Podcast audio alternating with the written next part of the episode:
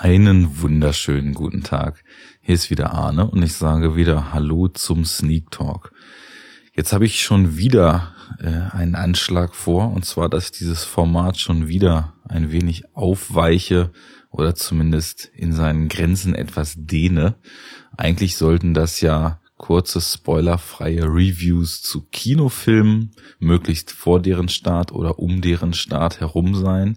Allerdings ist es nun so, dass ich in letzter Zeit relativ viel DVD-Material mir reinziehe. Also Filme, die nur sehr begrenzte Starts, gar keine Starts in Deutschland hatten, direkt auf DVD kommen ab und zu kriege ich auch schon die Möglichkeit, mir das auch vor dem jeweiligen Start schon anzusehen.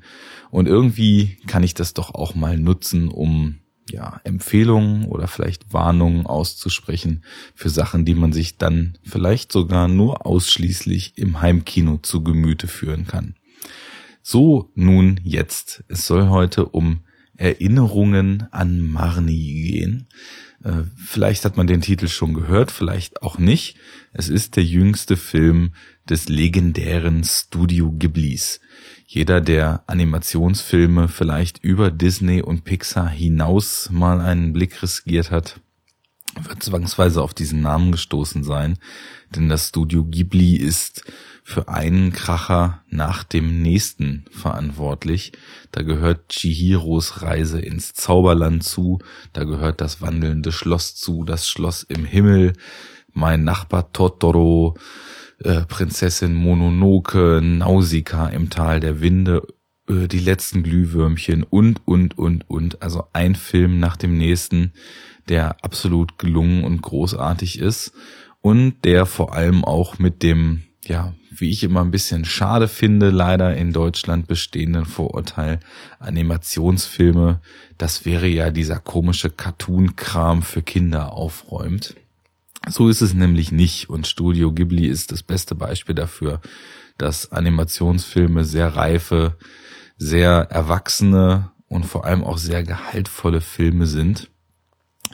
Dieser Erinnerung an Mani ist in Japan in 2014 rausgekommen, hat, glaube ich, und da bin ich mir jetzt wirklich nicht ganz sicher, in Deutschland letztes Jahr einen sehr, sehr, sehr, sehr begrenzten Kinostart gehabt. Also da muss man, glaube ich, schon ah, in einer der absoluten Metropolen gelebt haben, um die Möglichkeit zu bekommen, diesen Film dann tatsächlich auf der Leinwand zu sehen und kommt nun oder ist nun vor ein paar Tagen für das Heimkino erschienen in einer schönen Box, die sich also auch vom Design wunderbar in die anderen Studio Ghibli Veröffentlichungen eingliedert. Das macht ja äh, Universum ganz schön, dass die wirklich alle in einheitlichem Layout rauskommen, so dass man eben die großartigen Filme dieses großartigen Studios dann eben auch gemeinsam in großartigen Editionen, die auch wirklich vom Bild her und vom Ton her wundervolle Qualität aufweisen, genießen kann.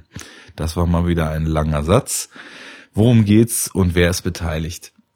Entgegen der Vermutung, die bei jedem Studio Ghibli-Film ja erstmal sich aufdrängt, dass Hayao Miyazaki hier die Finger mit im Spiel hat, der für die meisten der vorhin genannten großartigen Filme sich verantwortlich zeichnet und eigentlich so das Zugpferd ist, das man häufig direkt mit Studio Ghibli gleichsetzt, ähm, hat diesen Film eben jemand anders gemacht. Und zwar ist das Hiromasa Yonebayashi, ein, äh, also der den Film geschrieben und inszeniert hat, äh, ein Regisseur, den man schon als Animatoren ähm, ja mitbeteiligt bei einigen der Ghibli-Filme äh, hat erleben können, also von Prinzessin Mononoke über Chihiros Reise war als Animator dabei, als Zeichner, hat aber auch bei Sachen wie Jinro und so weiter Credits als Animator.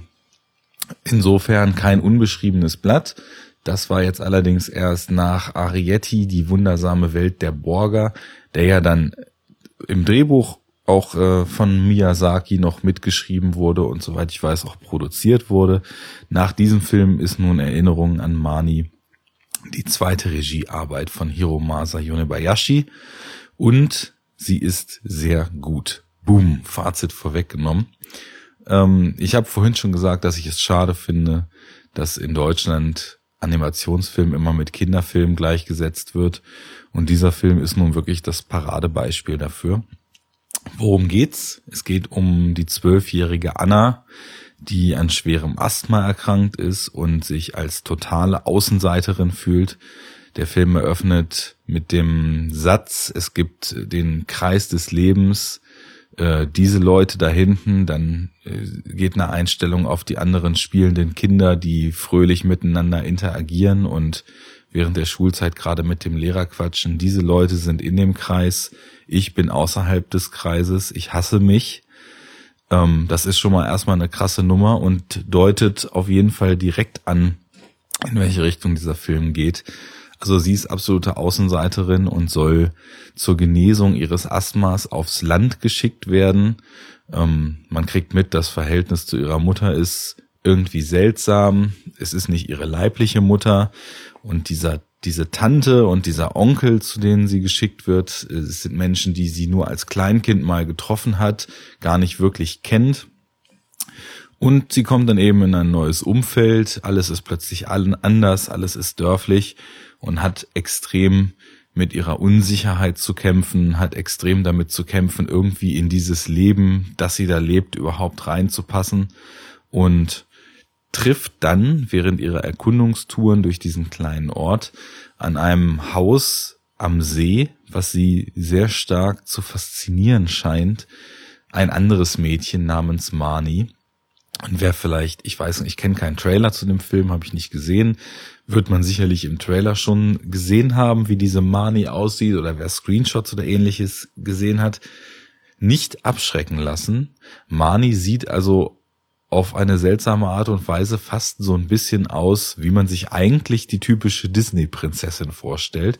Also lange blonde Haare, strahlende Augen, zwar natürlich auch im Anime-Stil gezeichnet, aber dennoch also sehr Prinzessinnen-like und es entstehen auch einige sehr emotionale Szenen mit ihr, die auch so ein bisschen in die Richtung gehen.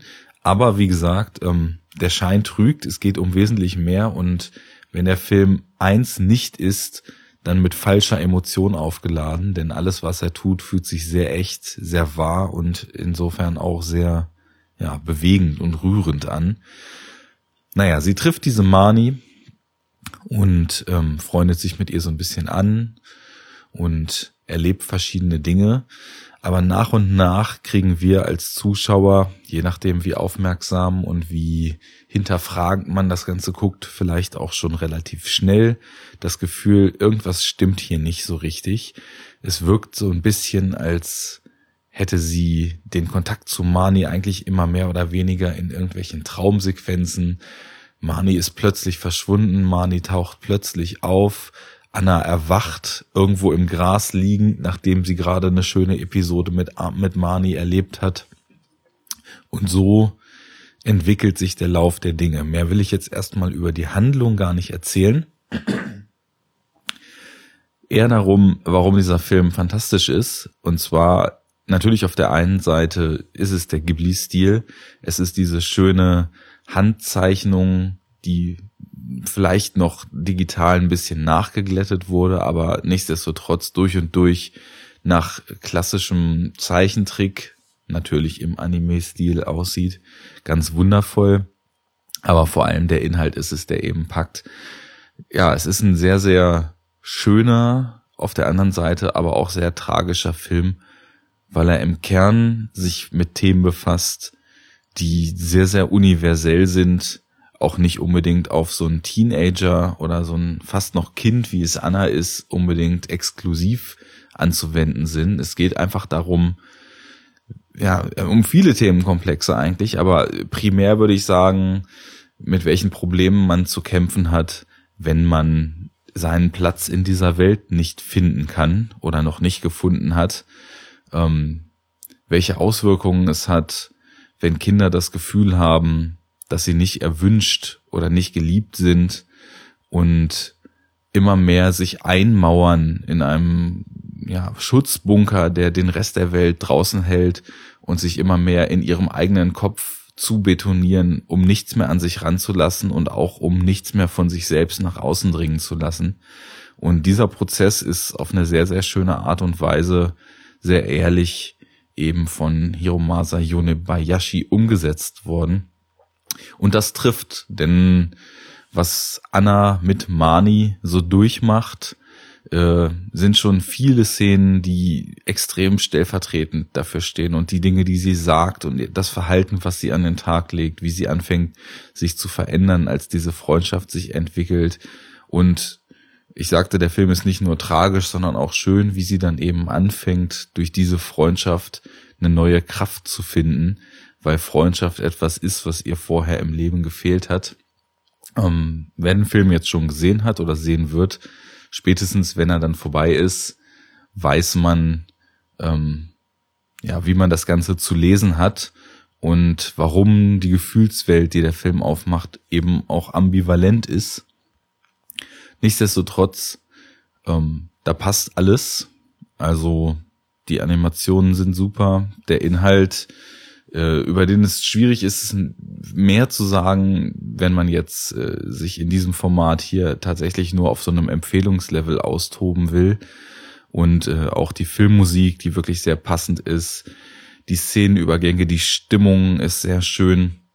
Das wirkt zwischendurch alles sehr getragen und sehr undurchsichtig. Also man hat dann häufig was das Phänomen, was auch Realfilme oft machen, dass man gar nicht so richtig weiß, in welchem Zustand Anna sich jetzt gerade befindet und wie viel von dem, was man sieht, vielleicht sogar Wunschtraum ist.